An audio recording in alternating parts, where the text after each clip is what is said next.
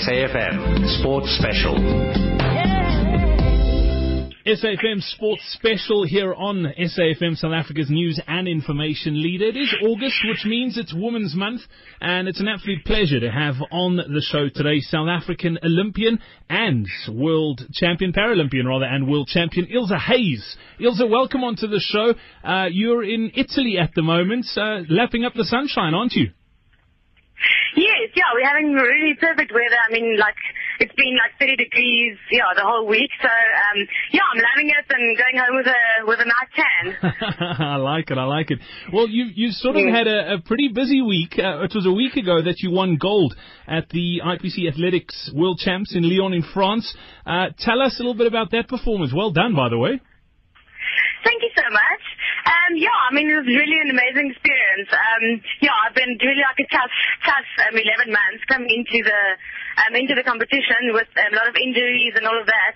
So I think just what made everything just more um, spectacular for me was um, that um, I didn't um, train a lot uh, because of injuries and stuff. So um, yeah, I'm really chuffed with the um, with the performance um, and just being there. You know, like representing my country. Um, it's always an honor. So um, yeah, I mean that was my I think it was my fourth world champs. So yeah, it was really an honor to represent my country. Yeah, and, and it's probably the, the first real sort of competition you've had since winning uh, Paralympic gold in London last year, wasn't it? Uh, yes, it was actually the first time since London that I've actually been in the sandpit because of all the injuries. So, um, yeah, that is um, literally, yeah, is literally yeah, my first competition um, after London. So I think that just made it more, more spectacular for me. Ilse, we wanted to chat to you today. With it being Women's Month, we, we're trying to focus this month on, on truly inspiring women in sport. And your journey to, to where you're at now is has just been phenomenal.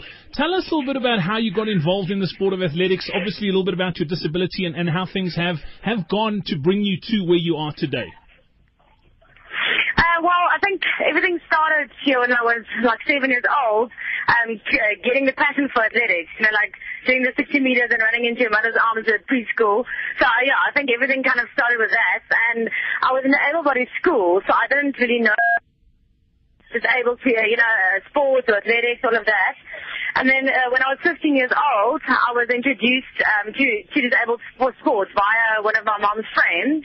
And I think ever since then, yeah, I just, um, I think the hunger just, uh, you know, like uh, got got me there because I went to my first international event um, in 2001, and there I kind of realized that if I train hard, I really focus on athletics, that I can actually go to the Paralympics. And then in 2004, I went to my first Paralympics, and I got a bronze medal there. And then I think I just, you know, the hunger was just there to just train harder to maybe you know, um, sing your national anthem, you know, at the next Paralympics. And yeah, that's exactly what happened. And I, yeah, I mean, I'm loving every minute of it. Um, and I'm really, yeah, I think God just gave me the talent. So for me, it's just, I just want to see, you know, where, still where I can push myself. So that's why I'm still, still hanging in there and I'm still going to go for Rio 2016. Okay, I love that. Ilse, you talk about standing on the top step of a podium singing the national anthem. I'm I'm not an athlete by any stretch of the imagination. I'm a bit of a weekend warrior. I do odds and sods, but I can't imagine what that must feel like to to know that you've put in with with the Paralympics to put in four years worth of hard work, and all of a sudden you're the best in the world at what you're doing. Describe that feeling of standing on top of that podium, singing your national anthem as you see the flag being raised. Yeah, I think that is definitely one of the most rewarding uh, moments. Um, and luckily we have a long national anthem, so we can stand there a bit longer than the other countries.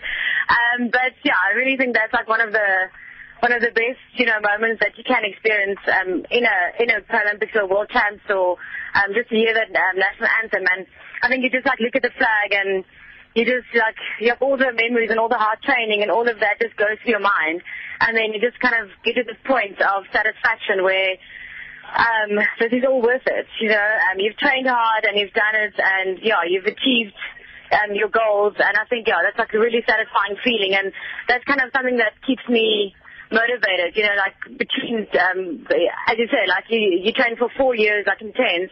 Um, and obviously you go through dips and you go through downtowns, but that's like one thing that really motivates me to to train really hard to maybe achieve that again. You know, to stand on the podium again and to have the opportunity to sing your national anthem, and that's really yeah, that's an incredible feeling. And yeah, obviously you, yeah, you always shed a tear. That kind of comes with the package. Um, but yeah, I think, yeah, that's really an amazing feeling. I mean, I can't imagine what it must be like, but just hearing you describe it, I'm sitting here with goosebumps. And, and you talk about going through dips and, and, and ups in that process. Ilse, you've just, you've mentioned that you've battled with injuries this year. How do you deal with, with that sort of disappointment of, of, of being knocked down and then just forcing yourself to get back up again? Um, yeah, I mean, I think in my athletics career, like since 2001, I think this has really been one of the toughest years um, so far. But um, yeah, I, um, I'm, I'm, I'm very um, religious and stuff, and I really believe that um, that God does have a plan, you know, and I think, um, and our training group, um, I train in Stellenbosch and we have like 10, 10 athletes uh, that train together. And, um, yeah, I think just, just the support from them and obviously my husband and my friends and family and, um, yeah, and just like them keep, keeping me motivated as well. And yeah, but I think just that, just that, um, the, um, knowing that God does have a plan with you and whether you should just like put all your trust in Him, you know, and to believe that whatever is going to happen, it's going to just make you a better person. It's going to shape you. It's going to build character, and um, yeah, and I just try and try and keeping my, my, myself motivated through that, and also um, setting like um, short-term goals. You know, not thinking about okay, in 12 months' time, but maybe like in a month's time, I must do this, and in a two months' time, I must I must achieve that. So I think that also kind of keeps me going. I love that. I mean, that's exactly it. It's just to, to have that sort of long term vision, and whatever happens, happens. It happens for a reason.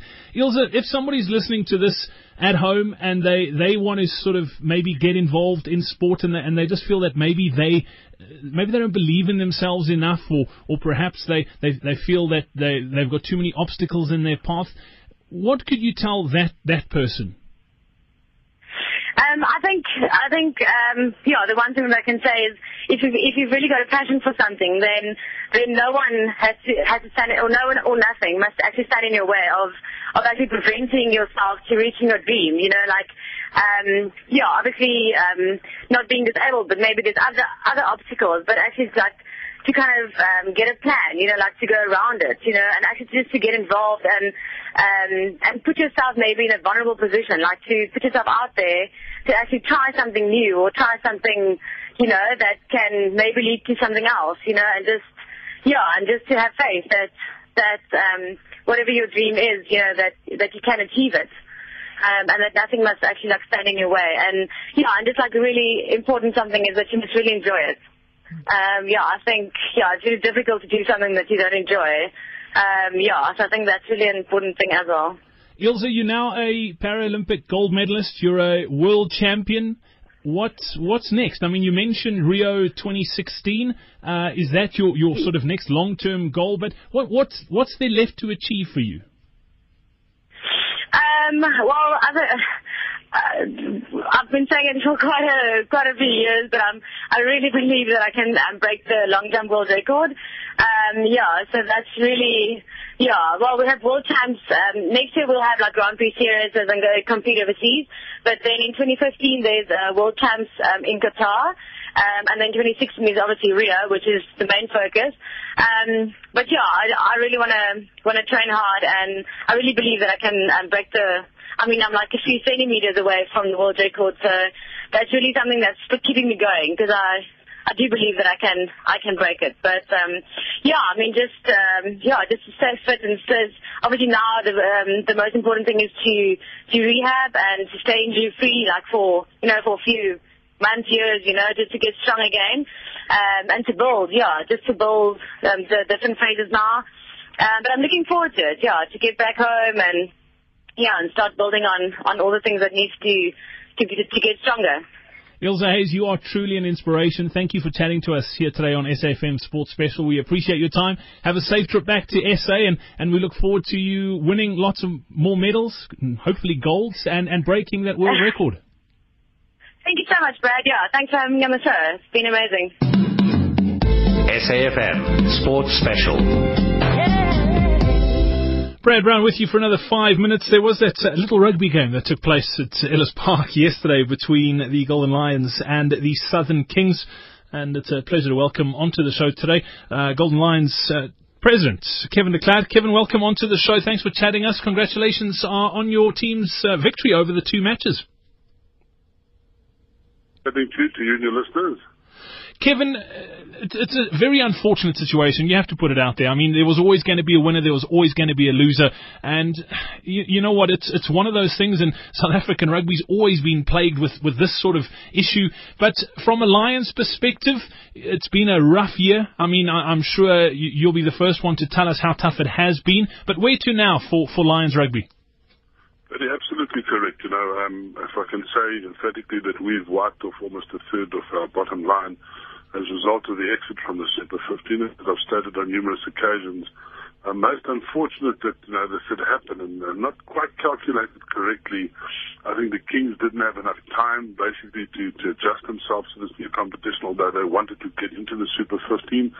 And likewise with us having exited the, the competition, our sponsors reduced their, their, their were very glad to stay on board. We lost a lot of suite holders.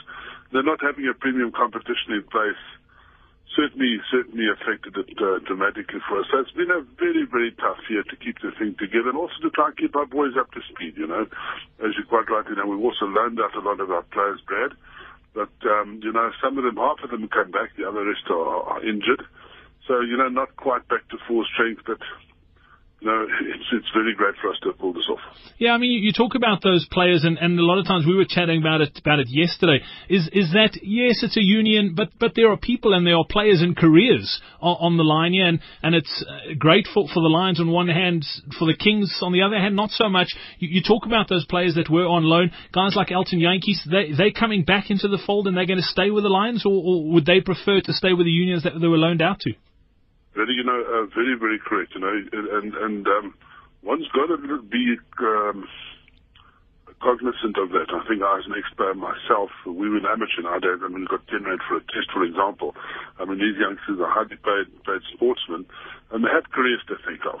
They certainly have. Hence the reason why we allowed them to to partake in these these Super 15 con- competitions by way of loaning them out you always run that risk, sincerely you do, about them being better aligned to those other provinces. But you know, gladly we can say I think our boys are back to stay.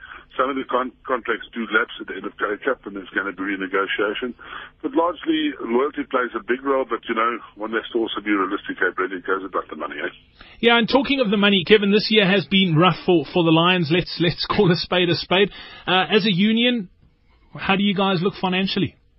You know, we're very fortunate. We've got a most gracious sponsor um, from Glasfit, Altmann Allers, you know, who's my deputy president, who's, who's been extremely, extremely gracious and helped us keep the, the, the ship afloat. But, you know, being in Super 15 also helps you to, to renegotiate the, the playing field, so to speak, in terms of sponsors. Because your sponsors and your spectators want a top flight competition. There's no single doubt about that. We've discovered this year.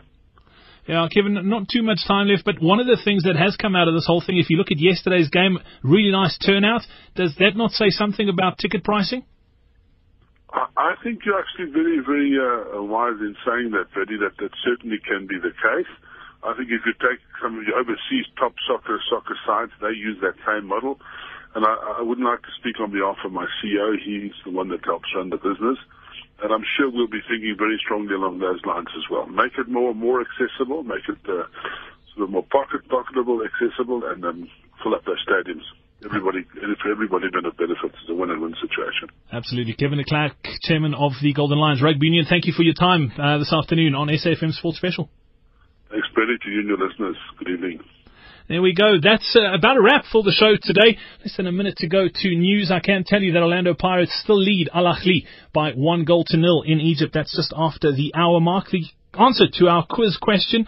I asked you which team holds the record for the highest team total in a T20 international, and it is uh, the opposition that South Africa is playing today, Sri Lanka. It was against uh, Kenya back in 2007, 260 for five that total, and uh, turned into the biggest winning margin as well. Uh, that record's now held by Sri Lanka. Uh, they won by 172 runs.